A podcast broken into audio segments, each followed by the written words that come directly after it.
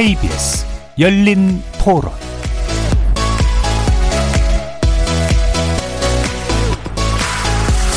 안녕하십니까. 케이비에스 열린토론 정준희입니다. 수술실에서 씨씨티비를 설치하는 부분에 있어서는 이제 수술실이라고 하는 곳이 되게 중요한 장소이기도 하지만 그것 자체가 의사가 가져야 될 성역화가 돼서는 안 된다는 건 분명히 있고요. 문제가 발생됐을 때 아무나 볼 수는 없겠지만 볼 수 있을 만한 어떤 그런 근거는 남기는 건 필요하지 않을까 생각합니다. 예전에야 뭐 모르겠는데 이제는 뭐 씨씨티비가 여기저기 다 뭐 있고 개인정보를 떠나서 씨씨티비를 가리기 위한 것들을 위해서는 특히 수술 같은 경우에는 사람 목숨 가지고 왔다 갔다 하는 그런 문제인데 당연히 어떻게 보면 위사도 좋지 않을까 싶어요. 확연한 근거 자료가 되기 때문에 여러 각도를 다 볼 수 있게. 씨씨티비를 수술실 내부에서 촬영하는 거는 너무 과도한 것 같아요. 어, 선진국에서도 이런 사례가 있는지 저는 좀 궁금하고요. 의사들이 수술하는데 굉장히 위축될 수 있을 것 같아요. 자기들이 하는 거 하나하나가 나중에 꼬투리를 잡힐 수 있다고 생각하면 어느 누가 집중해서 수술을 할 수 있을까요? 당당하다면 왜 공개를 하지 않는가? 만약에 생길지도 모르는 의료사고를 위해서 좀 더 당당해지기 위해서도 이렇게 설치하는 게 가족 입장에서 아니면 내가 수술 때 누워있을지라도 좀 더 좋지 않을까? 거리에서 만나본 시민들의 목소리 어떻게 들으셨습니까? 의료계의 해묵은 논쟁거리 중 하나였던 수술실 씨씨티비 설치 법안이 다시 쟁점으로 떠오르고 있습니다. 국회가 지난주 공청회를 열어서 의료계와 환자단체 관계자들의 의견을 수렴했고 어제부터는 국민권익위원회도 온라인을 통해서 향후 이 주간 국민 찬반 의견을 듣기로 했습니다. 환자단체는 불법 의료행위에 따른 피해가 끊이지 않는 만큼 대리수술이나 환자 대상 성범죄 등을 예방하고 의료사고 발생 시 진상규명을 위해 수술실 씨씨티비 의무화가 꼭 필요하다는 입장입니다. 반면 의료계는 의료진의 인격권을 침해할 뿐만 아니라 촬영, 촬영 영상 유출 가능성, 위축진료로 인한 의료질 저하가 이어질 수 있기 때문에 결과적으로 환자들에게도 손해라고 주장하고 있죠. 오늘 케이비에스 열린 토론에서는 수년째 평양선을 달리고 있는 수술실 씨씨티비 설치 관련 주요 쟁점 무엇인지 그리고 이십일 대 국회에서 적절한 해법을 낼 수 있을지 짚어보는 한편 의료계 신뢰 회복을 위한 최선의 방안에 대해 논의해보도록 하겠습니다. 케이비에스 열린토론은 여러분이 주인공입니다. 문자로 참여하실 분은 샵 구칠삼공 누르시고 의견 남겨주십시오. 단문은 오십 원, 장문은 백 원의 정보 이용료가 붙습니다. 케이비에스 모바일 콩, 트위터 계정 케이비에스 오픈, 그리고 유튜브를 통해서도 무료로 참여하실 수 있습니다. 날카로운 의견과 뜨거운 참여 기다리겠습니다. 케이비에스 열린토론 지금부터 출발합니다. 살아있습니다. 토론이 살아있습니다. 살아있는 토론, 케이비에스 열린토론. 토론은 라디오가 진짜입니다. 진짜 토론, 케이비에스 열린토론.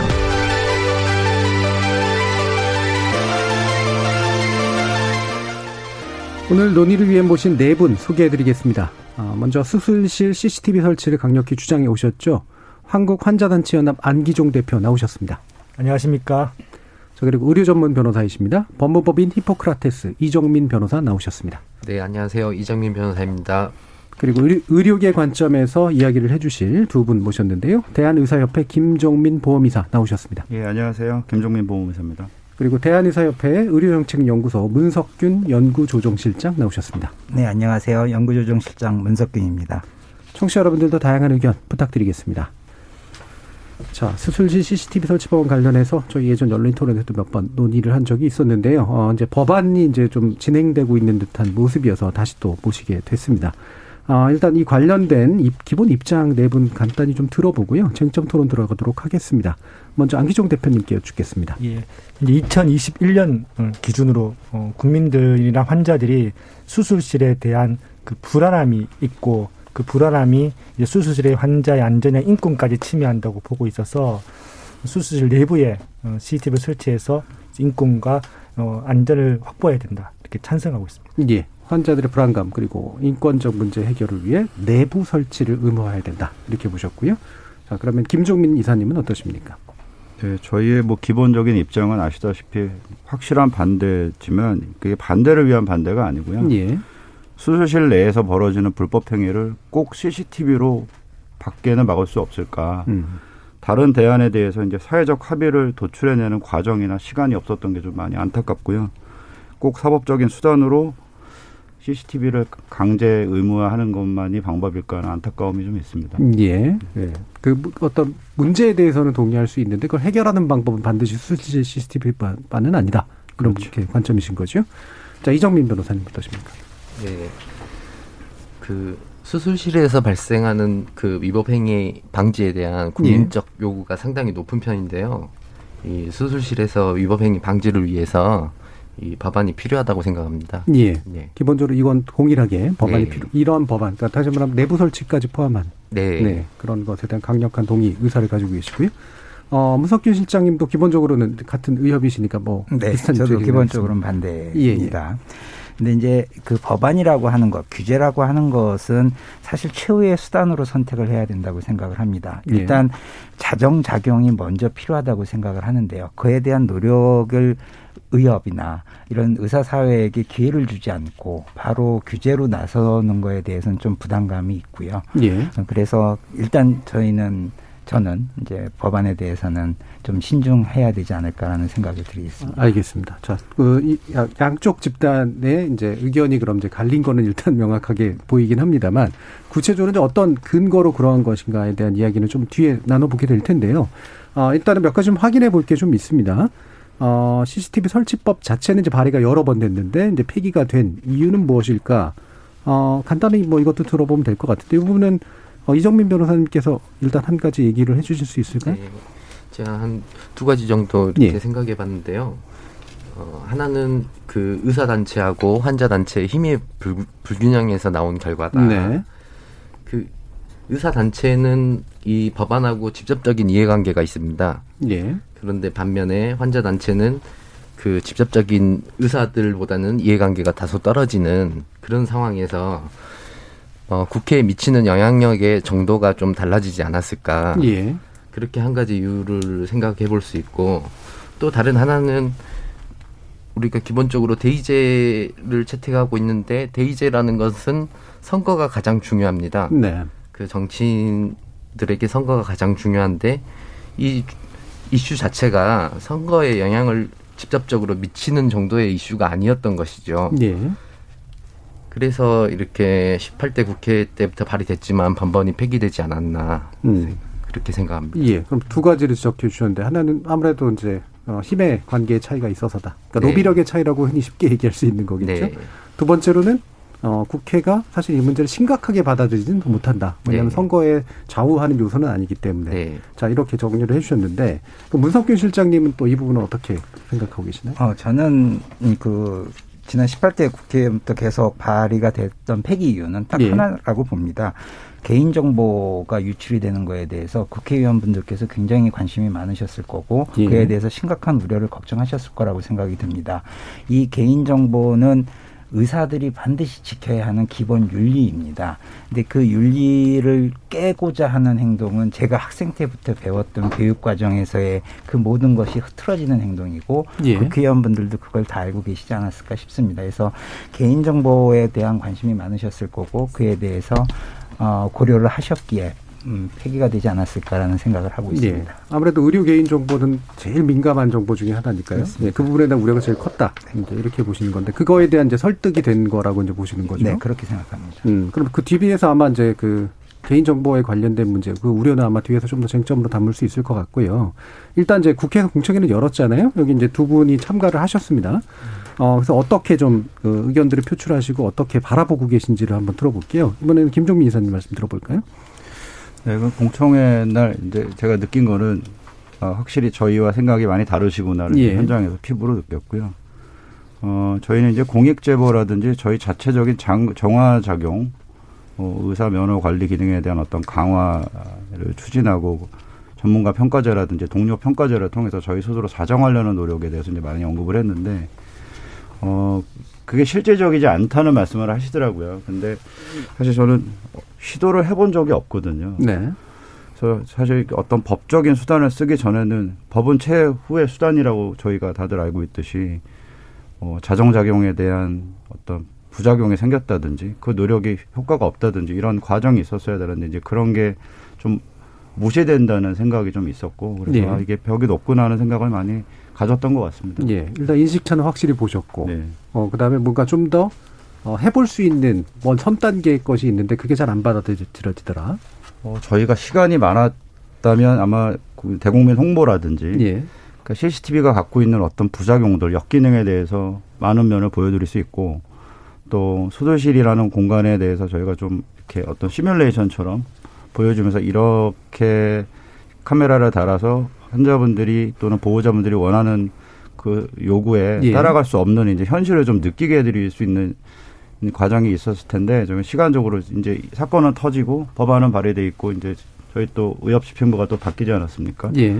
그 과정에 좀 저희가 좀 대응할 수 있는 여유가 없었던 것 같아요. 음, 자, 그럼 환자단체연합에서 안기종 대표님도 참가하셨는데요. 예. 이 인식 차이는 분명히 확인하셨을 테고요. 그러니까 이천십사 년도부터 수술실에 씨씨티비를 설치해야 된다. 이게 환자들이 요구해서 생긴 게 아니라 그 당시에 대한성형외과 의사회에서 성형외과 예. 그 당시에 이제 요고생 성형외과 내사 사망 사건이 있어서 그걸 조사하고, 조사하는 과정 중에서 그것도 사실 이제 의사들의 내부 내부 제보 공익 제보로 이제 유령 수술, 이제 집도 의사가 아닌 다른 의사가 수술하는 문제가 이제 뭐 대국민 사과를 하면서 그때부터 이, 이걸 이제 그 예방해야 된다라고 하면서 이제 입법화 논의가 됐거든요. 예. 그게 이제 입법이 이천십오 년이거든요.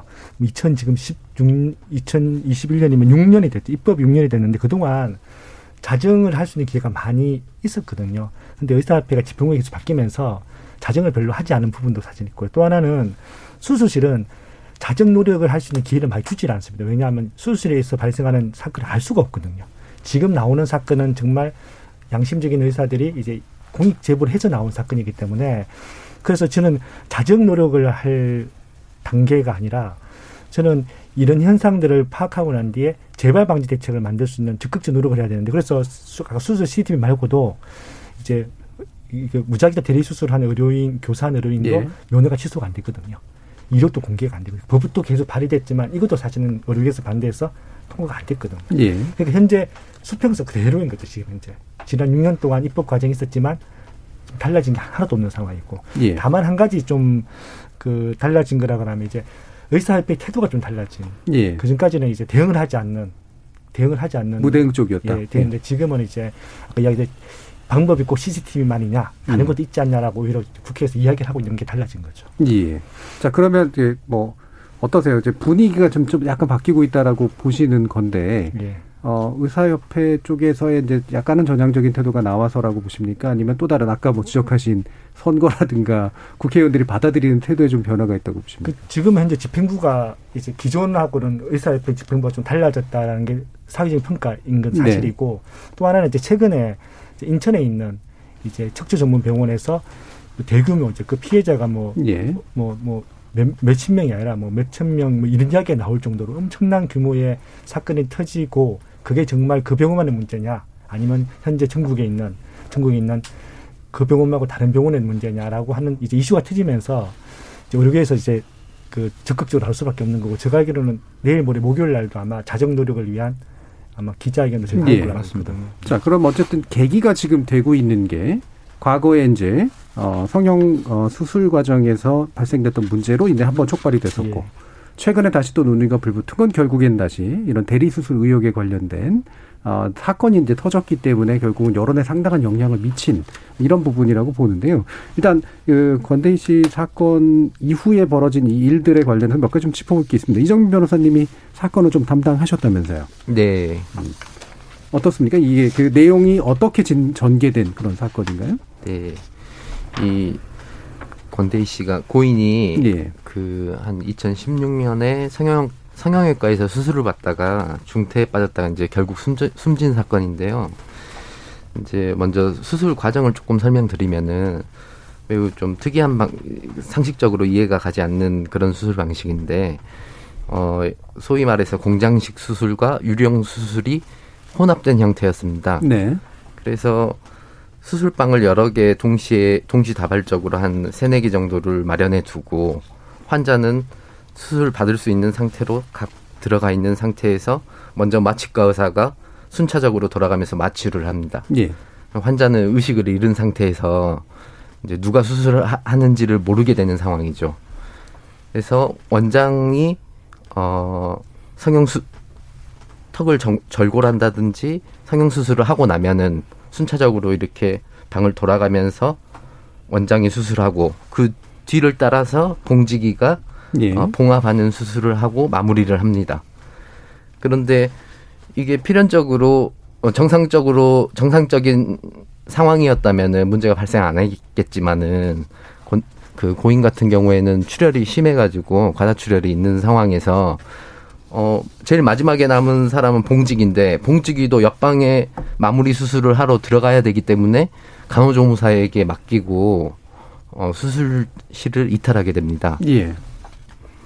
그래서 제대로 된 처치를 받지 못, 못하고 예사 상태에 빠졌다가 이제 결국에 그 사망했는데요. 이 고인의 고인의 어머니께서 그 어렵게 확보해서 수술 수술실 씨씨티비 영상을 어렵게 확보해서 이렇게 아주 많이 분석했다고 합니다. 만 예. 대단히 그 가슴 아픈 장면을 보면서 많이 분석해서 이 진실이 밝혀진 사건입니다. 예. 그러면 네. 거기에는 씨씨티비가 설치되어 있었던 거네요? 네, 예. 맞습니다. 그리고 그걸 어떻게 어렵게 확보했다고 하셨는데 어떤 과정을 거친 건가요? 아마 제가 알기로는 음. 형사 사건에서 예. 형사 절차 내에서 이렇게 수사관님이 이렇게 제공해 주신 것으로 알고 있습니다. 예. 네. 자, 그러면 이제 지금 뭐 이런 되게 안타까운 사건인데 이게 이제 최근에도 유사하게 이제 반복되고 있기 때문에 생긴 문제. 그래서 아까 안 대표님께서 지켜주셨지만 이 사건 이후로 자정 노력이 진행된 거냐. 이제 이런 이제 의문을 제기해 주신 거잖아요. 어떻게 생각하십니까? 김종민, 김, 김종민 이사님. 아, 자정 노력은 어, 늘 있었죠. 이천십팔 년에도 저희가 무면허 수술행위 근절위원회도 이제 물론 지금 의사협회 집행부는 아니지만 그 이전부터 꾸준히 그 대한의사협회에서 노력을 했는데 참 부끄러운 일이 자꾸 생기는 것은 참 이게 드릴 말씀인지 모르겠지만 어느 조직에나 도덕적 해이를 갖고 있는 사람이 꼭 그 조직 그 전체 조직을 어, 먹칠하는 경우가 있어요. 그런데 예. 저희가 가장 좀 분통 터지는 게 그 일부 도덕적 해이에 빠진 분들의 모습이 저희의 일상으로 일반화되는 오류가 생기지 않을까. 특히 지금 이제 성형이나 정형 파트에서 저희가 이제 이런 사례가 있었, 있었지 않습니까? 네. 필수 의료를 담당하는 특히 암수술, 종양수술, 혈관수술 이런 응급사고수술 하는 하시는 분들한테는 정말 억울함을 느낄 수 있는 그런 일들이에요. 그런데 어, 자정 노력이 있었지만 사실은 저희가 실효를 못 거뒀다는 평가는 사실 인정을 합니다. 네. 근데 저희가 자정 노력을 하기 위한 어떤 무기가 있었어야 되는데 어, 나중에 또 질문을 하시겠지만 면허를 갖고 일하는 사람들한테 최고의 무기는 그 면허에 대한 박탈권을 갖는 거예요. 예. 면허에 대한 뭐 징계, 취소 이런 뭐 재취 취득을 막는다든지 사실 우리나라 여태까지 그걸 복지부가 갖고 있었고 의사협회는 이제 학술대회 평점 관리하는 정도의 저희 회원 관리를 했기 때문에 저희가 이번에 이제 대안으로 내놨던 방법 중에 물론 지금 확답을 드릴 수는 없지만 추진 고려 중으로 되어 있는 게 이제 면허 관리원 제도입니다. 네. 거기에 대해서는 저희가 처음 이제 제안을 했고요. 실질적인 대안을 내겠다 그렇게 약속드려서 아마 이게 시행이 되면 근절하는 데는 이 이상의 효과는 없지 않을까 그렇게 네. 자신합니다. 그저 그간의 그럼 자정 노력은 어떤 거예요, 구체적으로? 음, 사실은 그 개별 과별로 이제 근절 운동을 했죠. 그리고 의사협회에서도 뭐 검, 검찰에 고소한 적도 있었고요. 예. 근데 사실 다시 말씀드리지만 제 자식을 회초리 때리려고 해도 때릴 회초리가 없었기 때문에 사실 자정이라고 말할 수 있는 게 외부에서 볼 때는 없어, 없어 보일 수도 있었을 것 같습니다. 예. 자정 노력이 그럼 실효성이 없었던 건 결국은 수단이 없어서다라는 이제 그런 말씀이신데 뒤집어 말하면 자정 노력이 사실은 성과가 없을 수밖에 없었다는 말씀이시잖아요. 실질적인 효과 있는 저희의 예. 어떤 징계라든지 자정 노력할 수 있는 무기가 없었던 거죠. 예. 근데 그 자정 노력의 의미가 좀 다른 것 같은데. 그러니까 지금 이야기하는 자정 노력은 이제 이런 불법행위가 적발되면 이제 그 의사 앞에서 형사 고소도 하고 예. 이제 이런 노력이 이제 자정 노력이라는 주로 게. 캠페인이죠. 그러니까 예. 사실은 따지고 보면. 근데 사실은 이제 환자를 국민이 생각하는 자정 노력은 사실은 이 무자격자 대리 수술이나 유령 수술은 의료계에서 알고 있거든요. 예. 알고 있기 때문에 어, 의지만 있으면 사실은 어, 그 의료계의 적발도 가능하거든요. 그렇게 적극적으로 적발을 해서 이제 그런 일을 하지 않도록 그러니까 의사 사회 내에서도 그렇게 불법 행위를 하게 되면 의사 사회에서 이제 의사로 활동하지 못한다는 이런 자정 노력이 작동해야 되는데 예. 좀 그렇지 않은 상황이거든요. 알겠습니다. 그 부분 뒤에서 좀 짚어보고요. 그럼 또 한 가지 진단해봐야 되는 게 아까 이제 얘기해 주신 게 사실 어느 집단이든 간에 이제 일탈자가 있을 수밖에 없다 이거잖아요. 사실 뭐 백 퍼센트 완벽한 집단, 집단에는 있을 수 없는 거고 그 일탈자가 결국은 전체를 욕먹이게 만들어서 과하게 규제가 도입되도록 했다라고 하는 이제 측면에 대한 지적을 해주셨는데 그 일탈의 범위가 어느 정도냐를 그럼 규명하는 게 좀 필요할 것 같아요. 문석균 실장님이 보시기에는 굉장히 정말로 미미한 숫자다 이렇게 판단하실 수 있으신 건가요? 아, 뭐 사실 환자 치료에 있어서 숫자로 얘기를 하는 거는 말이 안 됩니다. 예. 그 당사자한테는 백 퍼센트입니다. 예. 그래서 그 저희 저도 이제 대학 교수로 일을 하고 있고 학생들이나 전공의들한테 교육을 할 때 그 윤리 교육만큼은 누구보다도 강하게 하고 있습니다. 근데 그건 의학 교육 커리큘럼에도 아예 교육 자체에 윤리 교육을 강화하고 있는 상태이고요. 그러니까 뭐 지금 뭐 전체 뭐 십만 건 중에 한 건 일어난 수술이니까 별거 아니다라고 생각하는 의사는 단 한 명도 없습니다. 예. 지금 이 권대희 님도 너무 안타까운 일이고요. 뭐 얼마 전에 방송 탄 것도 있을 수 없는 일입니다. 근데 뭐 지금 대표님께도 말씀하셨지만 그 의사들이 다 알고 있다? 사실은 아니기는 합니다. 모릅니다. 뭐 저도 이십 년 정도 수술을 계속 해오고 있는 교수지만 사실 제 주변에서 이런 걸 본 적은 없었거든요. 저도 매스컴을 통해서 알게 되는 거니까 사실 이제 이런 일이 벌어지고 나면 의사들은 굉장히 긴장할 수밖에 없고 스트레스 받을 수밖에 없는 상황이 되는 거죠. 그래서 이 사건이 과연 모든 수술방에서 다 일어나는 거냐? 아니거든요.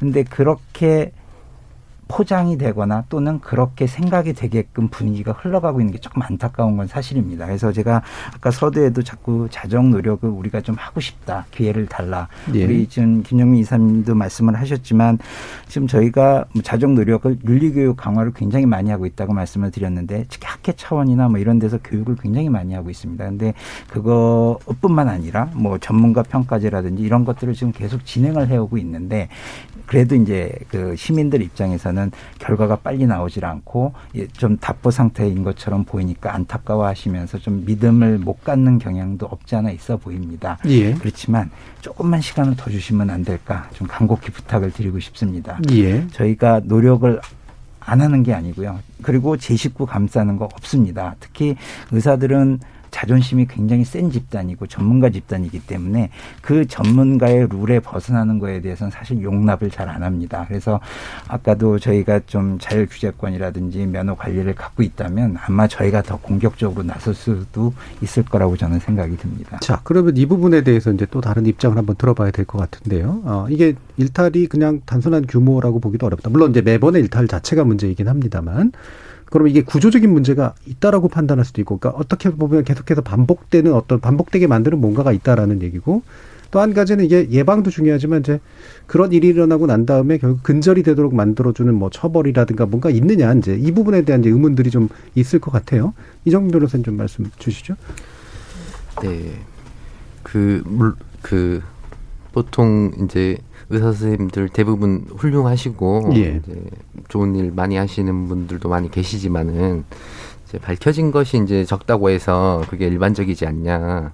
이건 조금 다른 차원의 문제인 것 같습니다. 그래서 수술실, 수술실 자체가 조금 특수한데요. 수술, 수술실은 폐쇄돼 있어서 그 수술에 참여하는 의료인들 이외에는 그 누구도 환자는 이제 마취 상태에 있으니까 그 누구도 그 안에서 벌어지는 일들을 알 수가 없습니다. 예. 그래서 밝혀진 것이 소수라고 하더라도 그것만으로 이 정말 소수일까? 음. 그거는 그 씨씨티비가 설치되지 않는 이상 조금 추정하기 어렵지 않나. 예. 그렇게 생각합니다. 실제로 이제 의료소송 같은 것들을 많이 또 진행을 하시잖아요. 네. 음, 그러면 어떤, 어느 정도 규모, 어느 정도 문제가 될 수 있다고 생각을 하시나요? 현재까지 나온 것들로 보면? 저희도 이제 그 씨씨티비가 설치된 그 수술실이 많지가 않기 때문에 정확히 통계를 내보지 않아서 이렇게 그 통계적인 자료는 없습니다만, 음.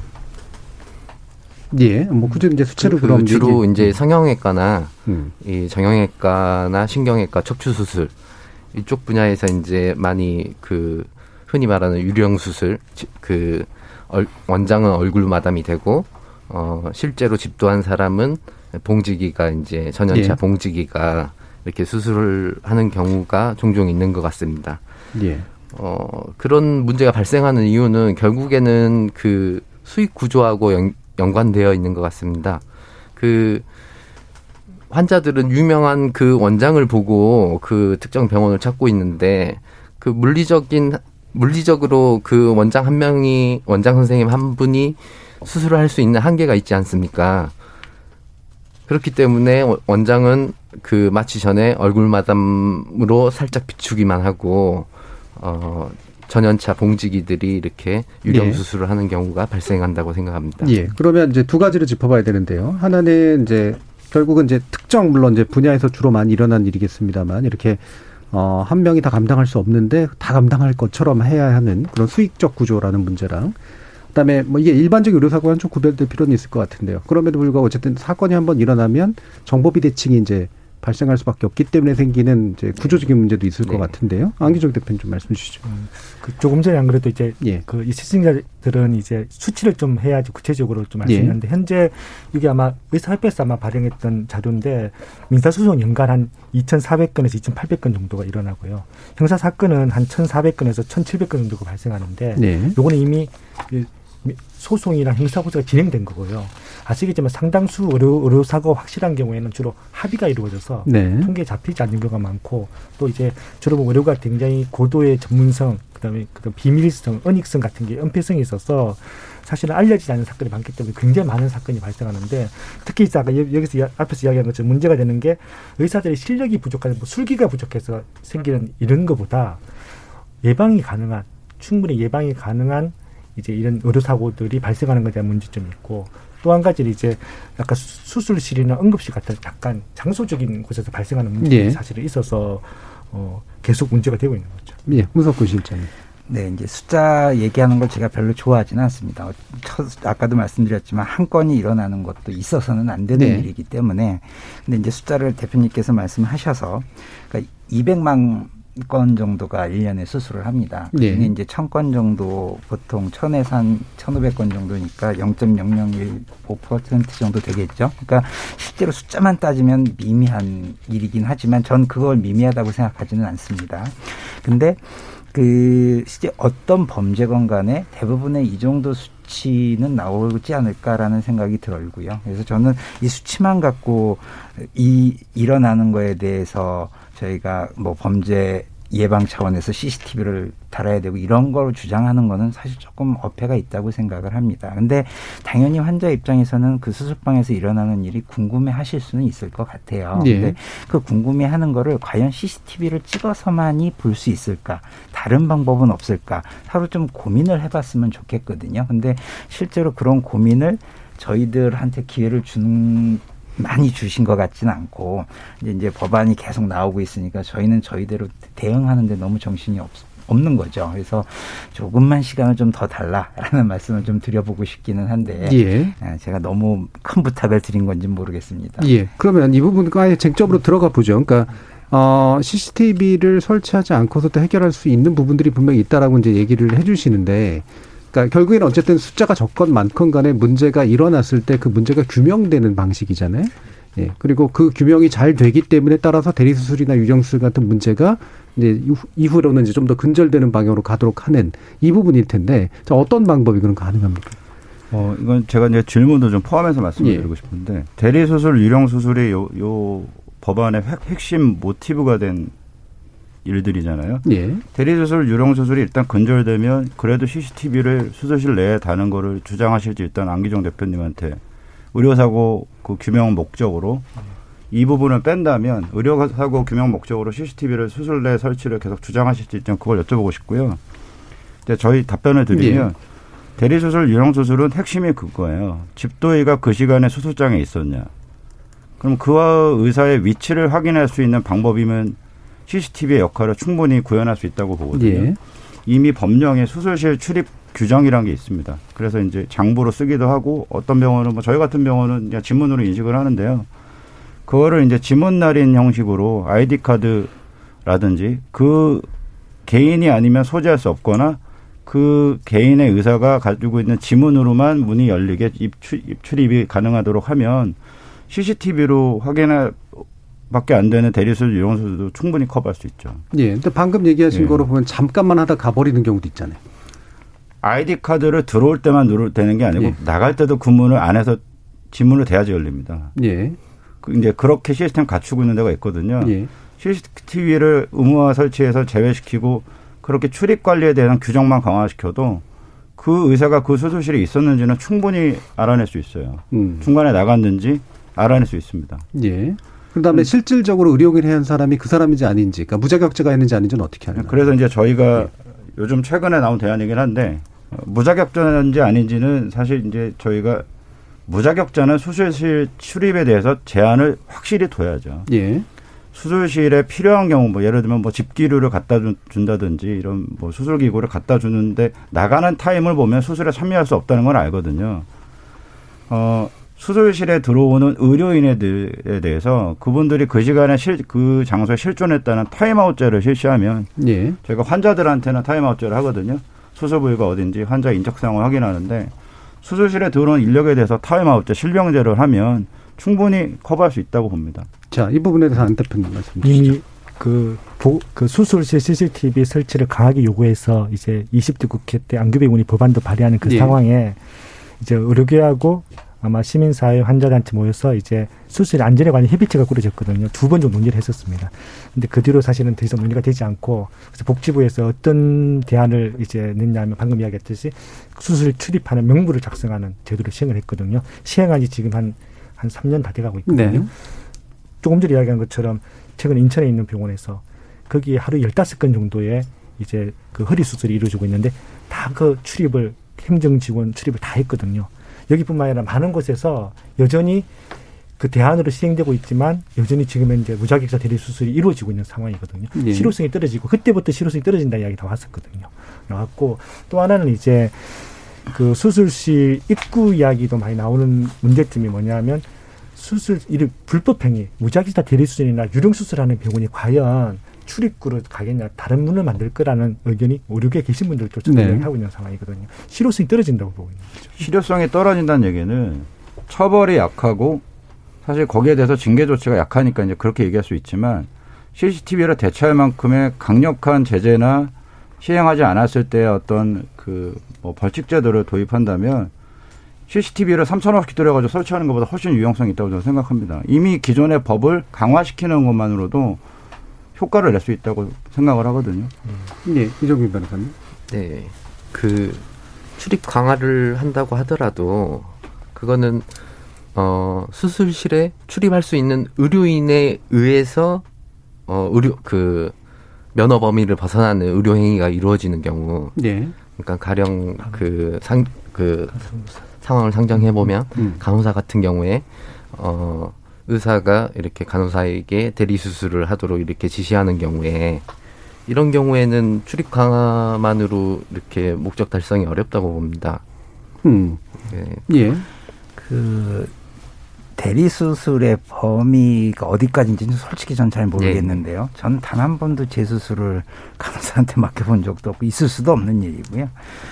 그 글쎄요, 뭐 어떤 수술을 어떻게 맡겼는지는 잘 모르겠지만 뭐 많이 있었잖아요. 네. 사실 뭐 이제 뭐 무릎 같은 거 이렇게 교체하는 이제 네. 이런 수술에서 뭐 실제로 있었던 일들이 정말 있었나요? 많은가요? 그 그런 경우가. 아니, 그러니까 제가 아까는 네. 분명히 많다 안 많다가 중요하지는 않다고 네, 얘기했죠. 많다 안 많다가 있다 아니다가 네, 중요하지. 그게 중요하죠. 예. 그래서 이제 저는요 지금 그 출입 제한을 할 때 아까 타임아웃 얘기를 하셨는데 타임아웃이 이제 뭐냐면 좀 쉽게 말씀을 드리면 그 방에서 누가 들어와 있고 누가 무슨 역할을 할지를 정확히 그 환자에게 알려주는 제도라고 생각하시면 예. 됩니다. 그런데 그걸 저희가 이제 환자에 대한 타임아웃이라고 얘기를 하는데요. 타임아웃이라는 이제 모든 걸 다 손을 떼고 환자의 정보나 이런 것들을 다 같이 서로 공유하면서 이런 이런 일을 하겠다고 얘기를 하는 겁니다. 수술방에서. 그런데 아예 수술방 들어오기 전부터 그 수술팀 들어가는 팀이 있습니다. 교수 또, 또는 이제 수술하는 집도의 또 간호사 두 명 정도가 들어가죠. 그러니까 세 명에서 많게는 네 명 정도가 한 방에 수술방에 들어갑니다. 마취과 의사까지 하면 다섯 명 정도 들어가는데요. 이 들어가는 사람이 환자한테 우리 의료진 요 다섯 명만이 들어갈 겁니다라고 허락을 받는 거죠. 예. 그게 이제 타임아웃이라고 생각, 수술실의 타임아웃이라고 생각하시면 되는데요. 그거 이외의 사람이 들락날락하는 건 당연히 문제가 되는 거죠.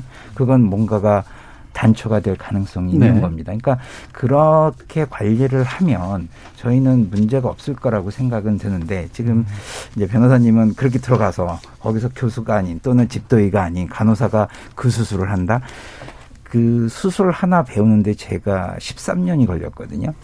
그렇게 그 수술이 간단한 건지는 잘 모르겠습니다. 수술방에서의 수술은 정말 스트레스 풀한 상황이 벌어질 수밖에 없는 건데, 그렇게 아무한테나 막 맡긴다는 게 솔직히 전 이해가 안 가는데요. 근데 어쨌든 이런 예, 개인은 이제 당연히 그러시겠죠. 네, 네, 네. 일단 사건 일어난 걸 보면 네, 네. 행정직원이 이제 봉합 수술을 한다거나 이런 일들이 있었던 거잖아요. 네, 그러니까 네. 자꾸 그걸 놓고 이제 말씀을 나누는 거죠. 보충을 드리면요, 대리소설 유령, 그러니까 유령소설 대리소설의 핵심이었던 의사 아닌 사람들은 회사 직원, 네. 수술기구 직원, 그다음에 행정직으로 명칭은 돼 있지만 실제로는 수술실에서 원장 대신에 수술했던 사람들이거든요. 예. 간호 인력이 수술을 대신했던 사례는 극히 드뭅니다.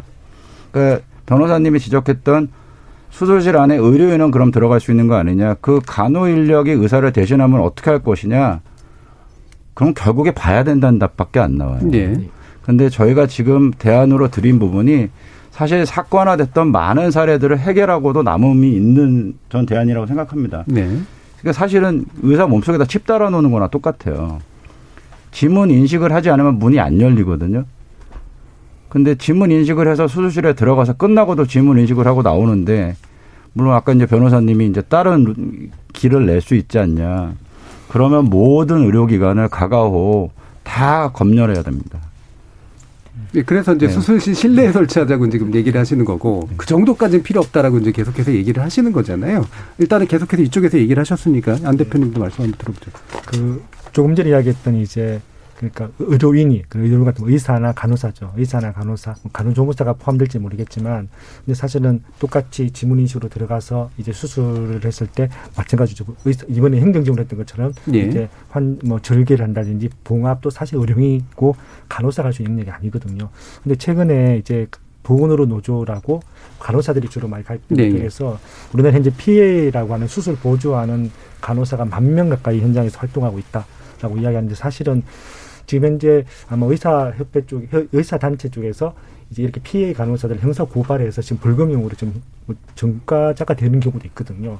이런 경우에 있어서 사실은 뭐 이렇게 범위를 확대할 필요가 있는지 모르겠지만, 의료 현장에서, 그러니까 의사는 아니지만, 의사는 아니지만 의료인을 하는 경우가 사실은 있거든요. 수술실에서. 자, 알겠습니다. 저 뭐 아까 뭐 얘기하실 게 있으셨는데요? 네, 아까 음. 이제 수술방에서 그 들어가는 문 말고 다른 문으로 통과되고 예. 뭐 이런 얘기를 잠깐 하셨는데요. 근데 우리 그 정부에서 굉장히 많은 노력들을 하세요. 예. 뭐 예를 들면 의료기관 평가 인증 제도, 뭐 이런 제도라든지, 아니면 환자 안전법, 또는 이제 환자 안전 보고 학습 시스템, 뭐 이런 것들을 많이 개발했습니다. 정부에서 예. 굉장한 큰 돈을 들이고 많은 노력을 했거든요. 수술방 다 들어오면서 다 체크를 하십니다. 그래서 그런 체크를 했을 때 점수를 받지 못하면 의료기관의 인증을 받지 못합니다. 예를 들어 대학병원이 상급종합병원인데 그런 이상한 분 하나 만들어 놓잖아요. 바로 저희는 상급종합병원에서 탈락이 되고요.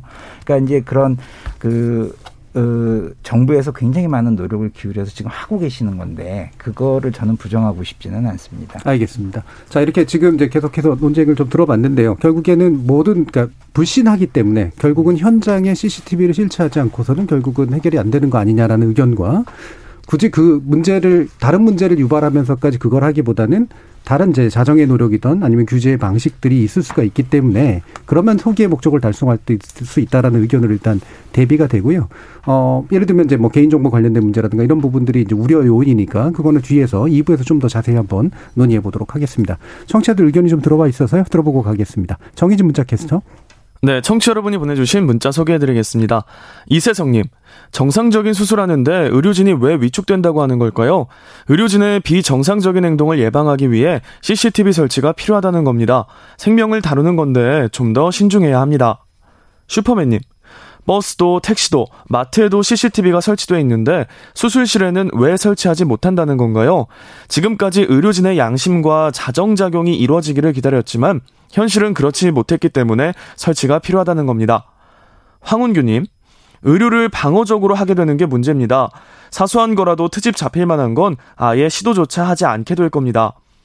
오오육오님, 길거리에 씨씨티비를 처음 설치할 땐 인권을 이유로 반대 의견도 많았지만 지금은 사회 안정에 얼마나 많은 도움이 되는지 생각해야 합니다. 오칠공공님, 일단은 씨씨티비를 설치하고 전후를 비교해봐야 합니다. 의사도 좋고 환자에게도 도움이 될 겁니다. 설치를 하지 않으면 계속해서 대리수술을 하는 사례가 나올 겁니다. 팔이칠일님, 개인정보가 문제라면 사전에 환자에게 공개 여부에 대한 동의를 구하면 됩니다. 그리고 블랙박스가 있다고 해서 운전하기가 힘든 적이 있는지 묻고 싶습니다. 예를 제대로 든 건진 모르겠지만 모든 씨씨티비는 서로가 불합리한 상황에 대처하려고 부착한 겁니다. 일칠구팔님, 전 개인적으로 반대입니다. 학창시절에도 시험을 볼 때 감독 선생님이 제 옆에 와서 답안지 작성하는 걸 보면 신경도 쓰이고 집중도 안 돼 알던 것도 틀리는 경우가 많았습니다. 마음 편하게 수술을 해야 수술 결과도 좋아집니다. 케이 칠구삼이삼육일삼님, 수술실은 절대적으로 폐쇄적인 공간입니다. 환자 기본권을 지킬 수 있는 장치는 필요합니다.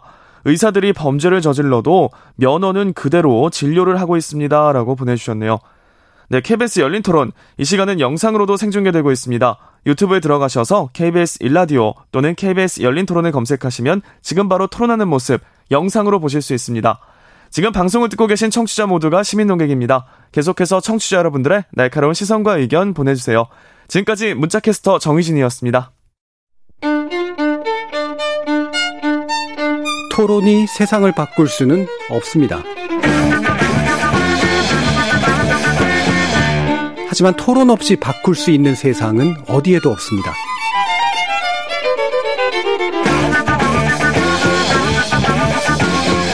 세상의 선한 변화를 갈망하는 당신, 정답이 아니라 질문의 힘을 믿는 당신, 우리 케이비에스 열린 토론에서 만납시다.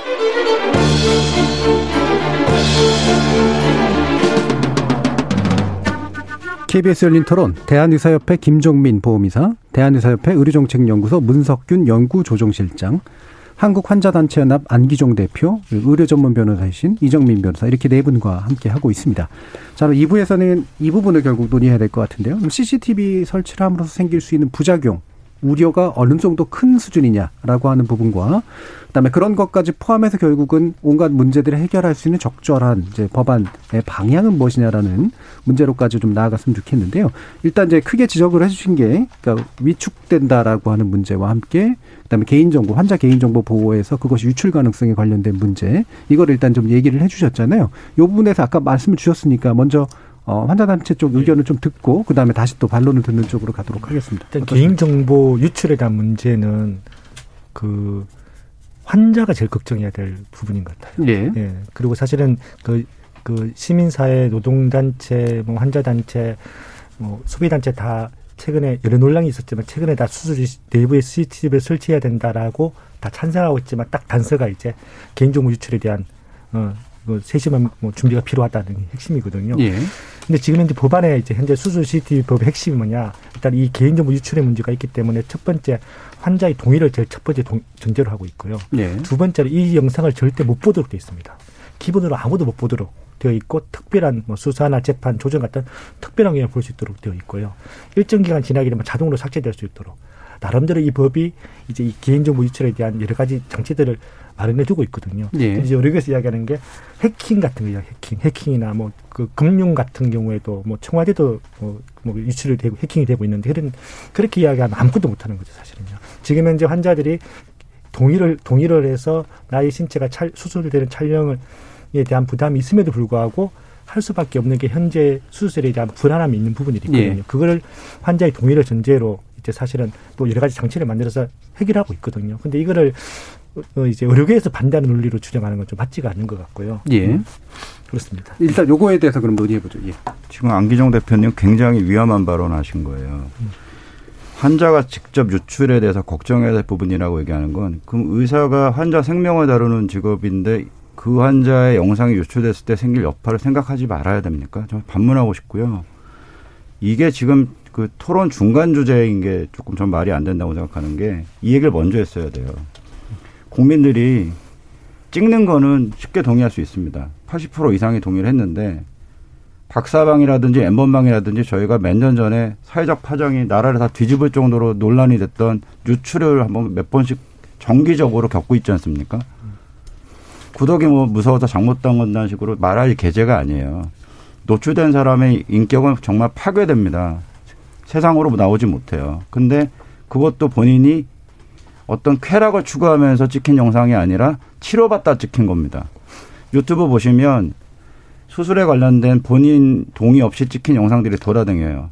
그걸 우리나라에 예를 들면 아주 작은 병원에 직원이 유출을 했든 해킹, 해커가 들어갔든 정말 뚫기 쉬운 곳을 골라서 한, 한 이천 곳 정도 되는 병원 중에 선택해서 영상을 추출해서 해외 서버로 돌리면 절대 지울 수 없습니다.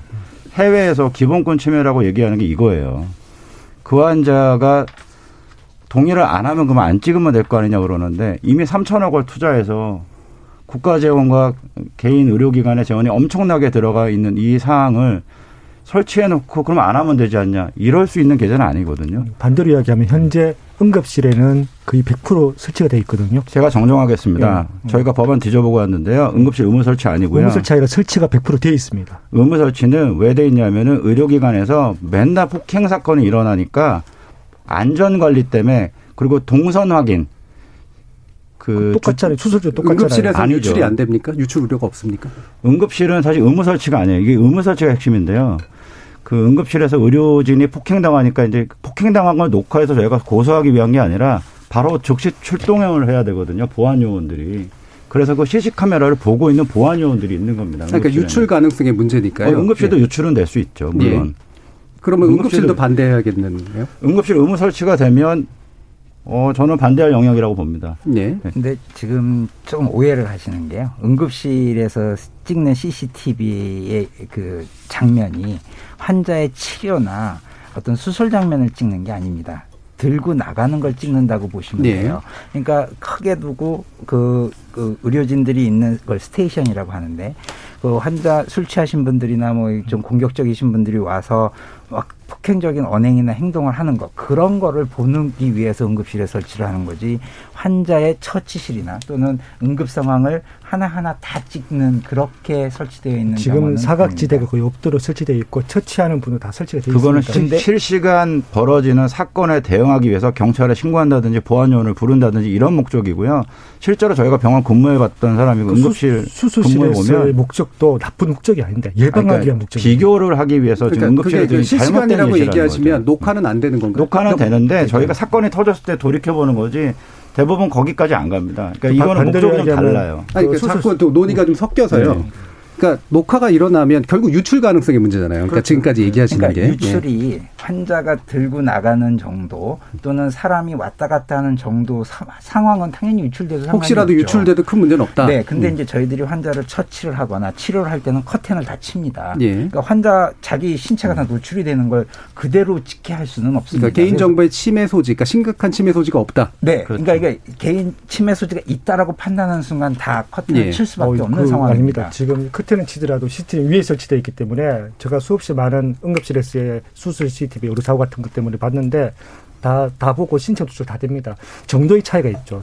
수술실은 훨씬 많지만 응급실도 거의 못지않게 특히 심폐소생 수술을 하는 경우 이런 경우 신체 노출하기 때문에 다르지 않습니다. 잘못된 정보를 말씀하시면 안 돼요. 네, 다 봤다고 지금 국민들이 그거 사실로 음. 받아들입니다. 심폐소생 수술하는 거는 녹화가 되지 않고요. 씨씨티비는 거기 비출 수가 없어요. 아, 환자, 잘못 알고 환자 응급실에서 상태가 다르면 씨씨티비가 설치되어 있으면 당연히 설치가 촬영이 되는 거죠. 자, 심폐소생술은 별도의 장소에서 하고요. 소실수도 별도의 장소에서 하고요. 환자는 그렇게 호도하시면 안 됩니다. 자, 그만하시고요. 음. 자, 이 부분은 두 분, 두 쪽의 이제 주장이시기 때문에 제가 직접 확인할 수 있는 길은 없기 때문에 두 개의 주장을 듣는 것으로 일단 마치고요. 이정민 변호사님. 어, 아까 네. 손을 드셨길래. 아, 네. 그, 제가 그, 권, 권대희님 사건 같은 경우에 이제 수술실 씨씨티비 영상을 직접 이제 확인해 보면은 그 수술실에 설치한다고 하더라도 응급실에 설치한 것과 그렇게 크게 다르지가 않습니다. 그러니까 의료인들이 빙 둘러싸 싸고 있고 환자를 그래서 신체 노출의 정도가 어 그렇게 크지 않고 구체적으로 의료인이 어떤 행위를 하는지까지는 알 수가 없습니다. 알 수가 없고 누가 들어오고 누가 나갔는지.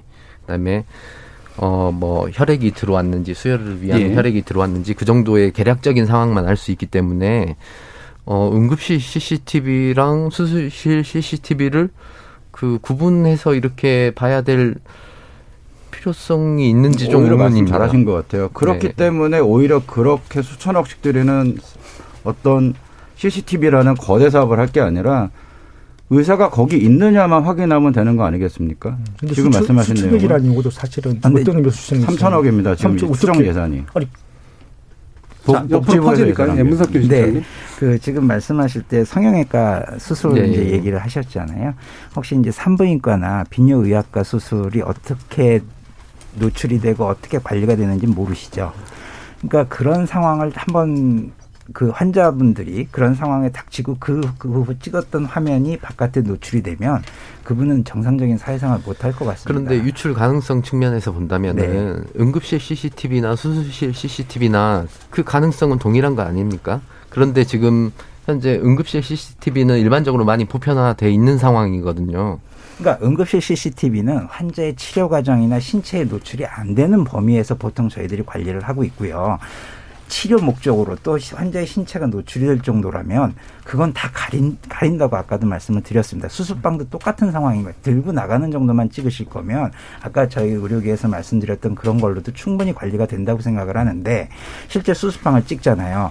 진짜 산부인과 비뇨의학과 수술 그거 찍게 되면 그 사, 장면이 바깥에 안 나가게끔 노력은 하겠지만 나간 한 건이라도 나간다면 그건 누가 보상을 할 거면 누가 책임질 그 겁니까? 장면 자체가 그 잠깐 보충을 네. 드리면요. 수술실은 전국에 분만 수술실 포함해서 만 개로 추산됩니다. 네. 응급실은 만 개가 있지 않아요. 네.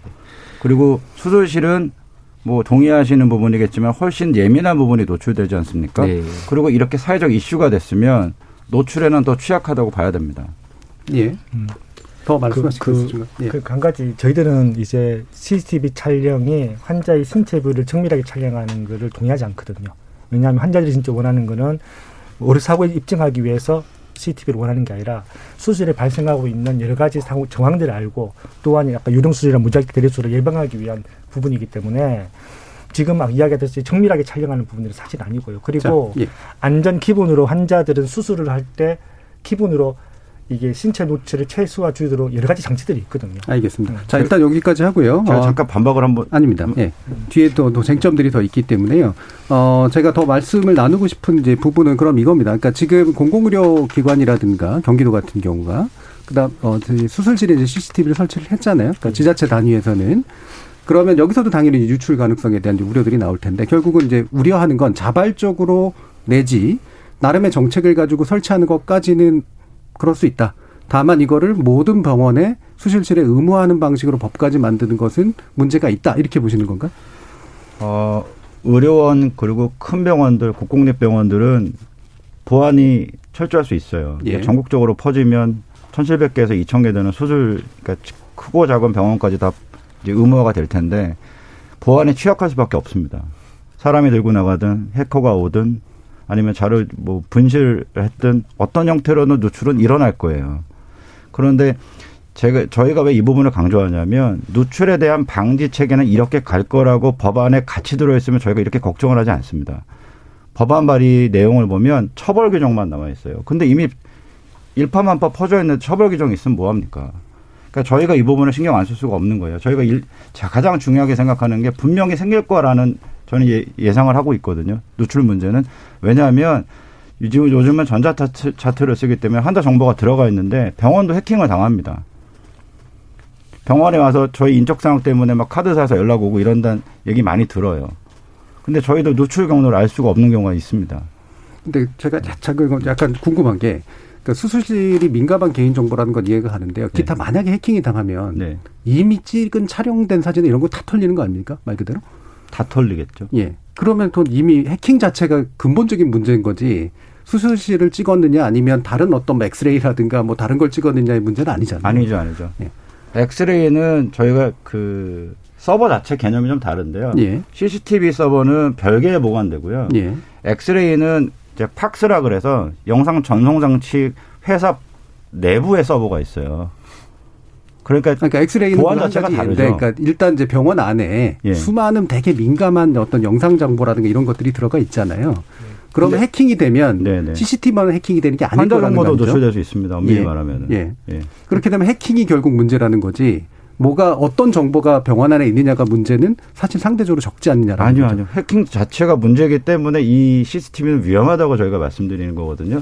씨씨티비가 의무 설치화 되기 때문에 해킹에 더 노출이 될 거란 얘기예요. 저희 얘기는. 음. 그래서 의료, 의료 정보까지 같이 싹 다 빠져나가는 상황이 생기면 예. 그 감당은 사실 의료기관에 해야 될지 책임 부서도 정해지지 않았거든요. 의료기관에 해야 될지 설치 주체가 해야 될지 정부가 해야 될지 지금 이거 거론이 안 돼 있어요. 예, 한번 들어보죠. 예. 그 이미 그 이천십사 년도부터 계속 논쟁이 환자의 개인정보 유출에 대한 우려 그리고 현재 아까 아까 처벌 기준밖에 없다고 이야기한 게 아니라 의료법이 없는 내용은 다 개인정보 보호법으로 적용받게 돼 있고 개인정보 보호법이 굉장히 그 강도가 센 이제 보호를 하고 있는 상황이거든요. 이게 많이 부족하다라면 이에 대한 보완을 할 수 있는 문제인데 계속 이야기하는 거는 그 이야기잖아요. 지금도 이제 자율 환자의 동의를 받아서 찍은 영상이 굉장히 병원에 많이 보관되고 있거든요. 지금 이야기하는 걸로 하시면 언제 유출될 수 있다는 거 똑같은 거거든요. 그 지금 현재 우리나라의 병, 수술실 입구에는 육십 점 팔 퍼센트 그리고 수술실 안에 십사 퍼센트 이미 설치되어 있고 촬영이 되고 있는 상황이잖아요. 그 상황도 똑같은 해킹과 유출의 위험이 있는 건데 그에 대해서는 이야기 안 하시고. 아니요, 대표님. 그거 어. 제가 정확하게 말씀드릴게요. 어. 저도 저희 이제 환자분들한테 동의 구하고 학술대회 발표용으로 사진 저희 찍겠습니다. 그러면 되게 집, 집도의 원장이 외장하도록 갖고 다니지 직원한테 안 맡깁니다. 그건 서버 그게, 개념이 그게, 아니에요. 그게 위험하죠. 아니죠. 위험하죠. 서버 개념은 누구나 다 들어올 수 있지만 이거는 집도 환자 동의하에 찍은 사진을 집도의가 학술적인 목적으로 개인 보관하는 거를 그거를 씨씨티비 해킹 당하는 위 리스크하고 자, 같이 얘기하시면 안 돼요. 그러니까 이게 제가 납득이 되는 건 예를 들면 이제 전면화 시켰을 때 관리들이 되게 부실할 수밖에 없는 병원에서의 위험도가 높아진다는 분명히 그렇습니다. 동의가 되는 것 같고요. 예. 외장하드가 더 안전하냐 서버가 더 안전하냐의 문제는 제가 볼 때 본질은 아닌 것 같고요. 예. 일단 그렇고 그럼 또 한 가지 이제 결국은 정리하면서 얘기해 주셔야 될 게 어, 결국엔 해결 방법이라고 하는 게 이제 나름대로 있다라고 지금 이제 얘기를 네. 하시는 거잖아요. 어, 이를테면 이제 지금 법안의 내용도 이제 보면 단계적인 설치법 또는 이제 내부에는 설치 않고 이제 외부에 설치하는 법. 그다음에 외부에 일단 설치했다가 나중에 단계적으로 내부까지 들어가는 법 여러 가지 좀 경로들에 대해서도 얘기가 나오고 있는데 이 부분에 대해서 문석균 실장님께서 어떻게 좀 타협해가는 게 필요하다고 보시는지 한번 말씀 주시죠. 그러니까 저는 이제 대학에서 근무를 하다 보니까 예. 고난이도 수술을 많이 하게 됩니다. 씨씨티비를 촬영한다고 생각하는 순간 제가 수술을 정말 적극적으로 할 수 있을까라는 생각이 좀 들어요. 예. 그러니까 뒤에서 누가 이렇게 보고 있습니다. 긴장 안 할 수가 없습니다. 씨씨티비를 뜬 그러면 아까 이제 그 일반 시민들께서도 이런저런 얘기를 주셨는데 아니 어떻게 긴장 안 하고 수술을 해야지 뭐 이런 얘기를 하시는 분이 있어요. 근데 저도 의사도 인간입니다. 사람입니다. 그런 특정 상황에 처하게 되면 방어적으로 진료를 할 수밖에 없고 적극적으로 할 수가 없습니다. 실제로 그 어떤 하나의 디시전 때문에 환자가 잘 되고 잘못되는 수많은 상황을 의사들은 겪을 수밖에 없는 거고 그거를 좋은 결과를 내기 위해서 많은 노력을 하는데 누군가 뒤에서 지켜보고 있다는 생각으로 자유롭게 치료하는 데에 대해서 제가 마음 편히 편하게 치료를 해야 환자분이 다 좋아질 거라고 생각을 하는데 극도의 긴장한 상황에서 수술을 잘하기를 기대하는 거는 아, 뭐 그럴 수도 있다고 치지만 하여튼 저 개인적으로는 사실 좀 부담이 되는 게 사실입니다. 그래서 예. 저는 일단 수술방 안에 씨씨티비가 들어오는 것 자체는 서전 입장으로서는 좀 불편하고요. 예. 그냥 들어오지 않고 밖에서도 충분히 컨트롤할 수 있는 방법을 생각하고 있고 의협에서 추진을 하려고 하고 있으니까 예. 기회를 좀 달라라고 말씀을 예. 드리고 싶습니다. 이정민 변호사님, 이 부분에 대해서 얘기하실 거 있으십니까? 네. 그러니까 위축 그, 가능성에 대해서 네. 얘기하셨어요. 이게 조금 전에도 말씀드렸지만은 수술실 내부를 찍고 있다고 해서 뭐 이렇게 집도의가 구체적인 구체적으로 하는 수술 행위가 이렇게 드러나거나 그러진 않습니다.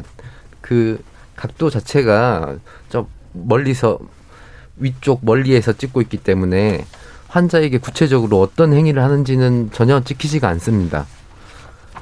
그리고 지금도 여기 보면은 카메라가 많이 있는데요. 이 카메라 때문에 위축된다고 하면은 좀 아니요, 제가 답변 하나 드릴게요. 네. 안성의료원에서 시범 사업할 때 저희가 샘플로 사진 저기 좀 몇 장 찍어서 보내달라고 그랬거든요. 네. 굉장히 잘 보입니다. 굉장히 잘 보이고요. 어린이집 씨씨티비의 규정을 보면 해상도에 대한 규정도 있기 때문에 아마 그걸 준용할 거라고 생각이 되거든요. 그래서 굉장히 잘 보이고 아까 안기종 대표님이 이런 말씀을 하셨어요. 환자 신체 부위 잘 안 보이고 그냥 이렇게 동선만 확인하면 된다. 그러면 환자단체께 여러분들이 주장하시는 의료사고에 대한 분석 용응이라는 건 서로 목, 어, 도달할 수 없는 목적이죠. 그러니까 씨씨티비에서 이율배반적이라는 그러니까 생각이 씨씨티비 들어요. 씨씨티비 설치하는 목적에 대한 게 네 가지 있는데 유령수술이나 무작정 대리수술은 입구라는 부분으로 일정 부분 해결될 수 있다고 의료에서 이야기하고 있는 부분이 있고 네네. 도덕, 도덕적으로 탈피의 방법을 할 거다라는 우려가 있는 부분이 있고요. 성범죄나 그리고 의료사고의 간접적 증명은 가능합니다. 지금도 응급상황이 발생했을 때 제대로 처치를 했는지 아까 이야기했던 것처럼 뭐 고도의 위험수, 위험한 수술을 회피할 수 있다고 이야기했는데 이천십육 년에 수술 설명 의무하고 수술 동의서 작성 의무가 만들어졌거든요. 그래서 환자가 사망할 수 있다는 내용도 다 설명이 되고 씨씨티비까지 많이 설치되어 있다고 하면 오히려 의료 분쟁을 사전에 신속하게 해소할 수도 있거든요. 전 대표님께 좀 여쭤보고 싶은데요. 사망할 수 있다라고 저희가 설명을 했어요. 예. 그리고 환자가 사망을 했어요. 예. 그럼 그 의사를 용서해 주실 건가요? 지금 현 사회에선 그렇지 않습니다. 그러니까 아무리 용, 저희가 위험성을 용, 설명을 드리고 말씀을 드려도요. 음. 다 의사가 잘못했다고 생각하고 뭐부터 음. 모든 의료 차트니 뭐 영상이니 모든 걸 다 가지고 가시면서 의료 소송의 준비를 하시면 됩니다. 의료, 의료진은 방어 진료를 안 할 수가 없는 그 상황이 되는 거죠. 대부분의 의료사고 피해자들은 대부분 다 소송을 하지 않죠. 그중 아, 일부만 소송을 하죠. 변호사님 계시니까 한번 네. 여쭤볼게요. 수술 사전 동의서에 사망에까지 설명을 했음에도 불구하고 사망에 이르려면 소송에 대한 문제가 가능합니까? 가능하지 않습니까? 어, 법적으로. 가능합니다. 가능하죠. 저희가 네. 실제로 의사들이 온 영역에서 지금 그런 그, 소송을 반대로 이야기하면 거기 소송에 있습니다. 지금까지 소송이 가는데 씨씨티비로 의료, 의료진이 최선을 다한 모습이 있으면 법조인을 가지 않고도 저는 사전에 해소할 수 있다고 생각합니다. 그 의료진이 최선을 다했다고 생각을 드는 건 의료진의 입장이고요. 환자들 입장에서는 최선을 다하지 않았다고 해석을 할 수가 있거든요. 그러니까 그걸 영상이라고 하는 거는 A가 보는 거와 B가 보는 건 달라질 수밖에 없습니다. 자, 그럼 그 부분 한번 지적해 주시죠. 음. 실제로 영상 자료가 남았을 때 의사에게 어떤 점이 불리한가? 만약에 이제 분쟁이 일어났을 경우에. 아니요. 분쟁이 일어나면 그 사실 바깥에서 찍은 것 같고 그렇게 의미를 두지는 않을 겁니다. 네. 근데 네. 제가 걱정하는 건 위축이죠. 그러니까 실제 환, 우리가 이 씨씨티비를 달고, 달려고 하는 주 목적이 환자단체나 변호사 입장에서는 그거 아닙니까? 환자의 안전? 네. 근데 환자의 안전이라고 하는 거는 결국 최선의 치료를 받아서 병이 낫는 것이 환자의 안전 아니겠습니까? 근데 그 상황을 안 만들어주는 거죠. 저희한테, 의사들한테. 만들어주십시오. 제발 저희는 기계가 아닙니다. 저희는 그러니까 힘이 제가 아닙니다. 위축될 수 있다는 건 충분히 이해를 하고요. 네. 그러니까 제가 질문을 드렸던 건 어, 그런 일이 안 벌어졌으면 좋겠지만 분쟁이 벌어졌을 때 이 증거 자료가 남았기 때문에 결과적으로 의사에게 불리할 수 있는 영역이 뭐냐라는 거죠. 어, 제가 답변 드려도 될까요? 예. 예를 들면은 신생아 분만 직후의 낙상 사고 같은 거는 바로 적발이 되기 때문에 의사한테 불, 이제 불리할 수 있죠. 하지만 지금 안기종 대표님이 말씀하시는 우리가 사회생활하면서 겪는 그런 의료사고 영역에서 어, 환자분들이 의료소송을 제기했을 때 대부분 대다수의 그 소송 이유가 뭐냐면 치료 결과에 대한 불만족이에요. 그리고 증상 완화가 안 되는 거. 그러니까 그거는 기록이 예. 남아있든 아니든 불만을 제기할 수 그렇죠. 있는 거잖아요. 그렇죠. 그런데 예. 그런 것 때문에 수술이란 영역까지 씨씨티비를 뒤져볼 때 네. 시, 수술실 씨씨티비로는 그 근거를 찾는 게 거의 불가능합니다. 음, 방어도 결국, 어렵다 오히려? 어, 방어적이... 이건 방어적이든 어떤 상대방에서 공격하는 근거든 근거로 쓰일 만한 값어치 있는 게 없어요. 왜냐하면 수술실의 의사들의 그냥 뒷모습이나 옆모습이나 고정식 씨씨티비잖아요. 예. 그러면 수술실에서 진행하는 혈관의 박리, 결찰, 뭐 장기 절제, 뭐 절골 이런 과정들이 노출되지 않습니다. 보통 이제 의료사 얘기가 섞여가지고. 예. 예. 예. 그, 그런 것들이 노출이 안 되기 때문에 네. 수술 자체에서 이렇게 위축될 일은 없지 않는가. 아니 그렇게 변호사님 손동작만 네. 보면 이게 꼬매는 건지 자르는 건지 어떻게 구별하세요? 네. 그런 거로 그 의료사고 판단에 지친 근거 자료로 쓰일 값어치가 없어요. 씨씨티비도. 네. 지금 안성의, 안성의 시범 사업했을 때 환자가 한 번도 요구하지 않았거든요.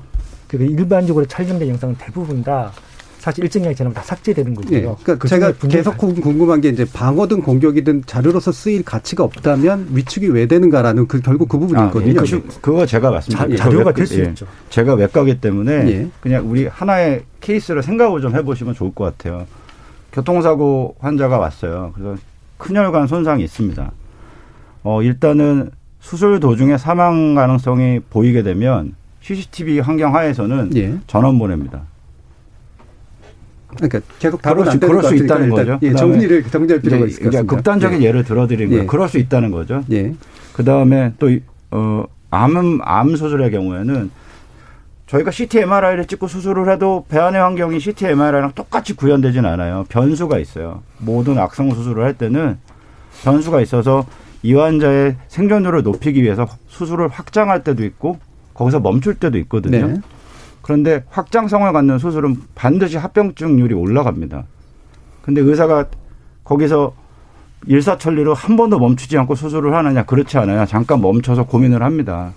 그 고민에 분명히 제약으로 작용할 거라는 거예요. 알겠습니다. 자, 지금 이제 마무리 발언한 시간이 이제 얼마 안 남아가지고요. 한 삼십 초씩만 들어봐야 될 것 같거든요.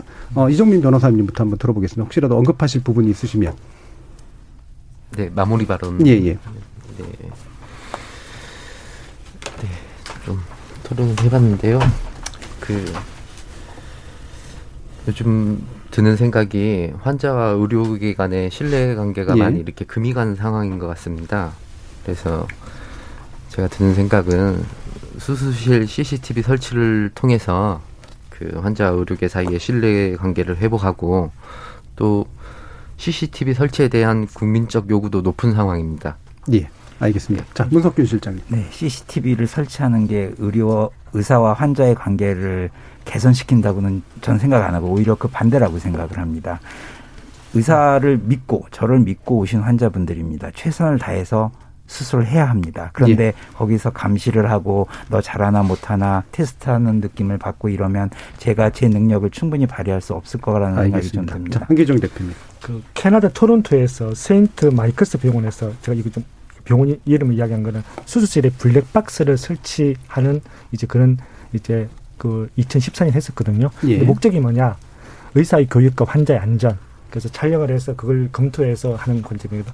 아무도 반대하지 않았거든요. 결국은 이 수술 씨씨티비를 설치하는 것에 대한 목적에 더 바라보는 관점이 지금 좀 갭이 좀 큰 것 예. 같습니다. 저는 갭을 줄이는 노력이 어쨌든 국회 입법 공청회 이후에 계속 이루어졌으면 좋겠습니다. 알겠습니다. 김종민 이사님께서. 아, 그 씨씨티비 설치를 이제 이게 논의가 되면서 아 우리들한테 과연 수술을 받으시는 저분들 마음은 어떨까. 이렇게 신뢰를 못 받는데 이게 수술이 수술일까 하는 생각이 들고요. 대한의사협회를 한번 믿으시고 사실 수, 수술실 씨씨티비 시범사업을 할 게 아니라 저희가 주장하고 있는 수술실 출입관리에 대한 또 저희 자정작용에 대한 시범사업을 진작에 했었어야 되지 않나 하는 예. 좀 후회가 들면서 어, 다시 한번 의사단체의 믿음과 자의적인 신뢰를 주십시오. 알겠습니다. 부탁드립니다. 자, 오늘 어려운 토론 함께해 주셨는데요. 이정민 변호사님, 그리고 문석균 실장님, 김종민 이사님, 그리고 안기종 대표님 네 분 모두 수고하셨습니다. 감사합니다. 감사합니다. 감사합니다. 수고하셨습니다. 자, 수술실 씨씨티비 설치 요구로 표출되는 환자들의 불안감과 불만을 해결하기 위해서 현상 유지의 고착 상태를 유지하기보다는 큰 변화와 작은 변화 사이에 적절한 선택이 필요한 때가 아닌가 싶습니다. 지금까지 케이비에스 열린 토론 정준이었습니다.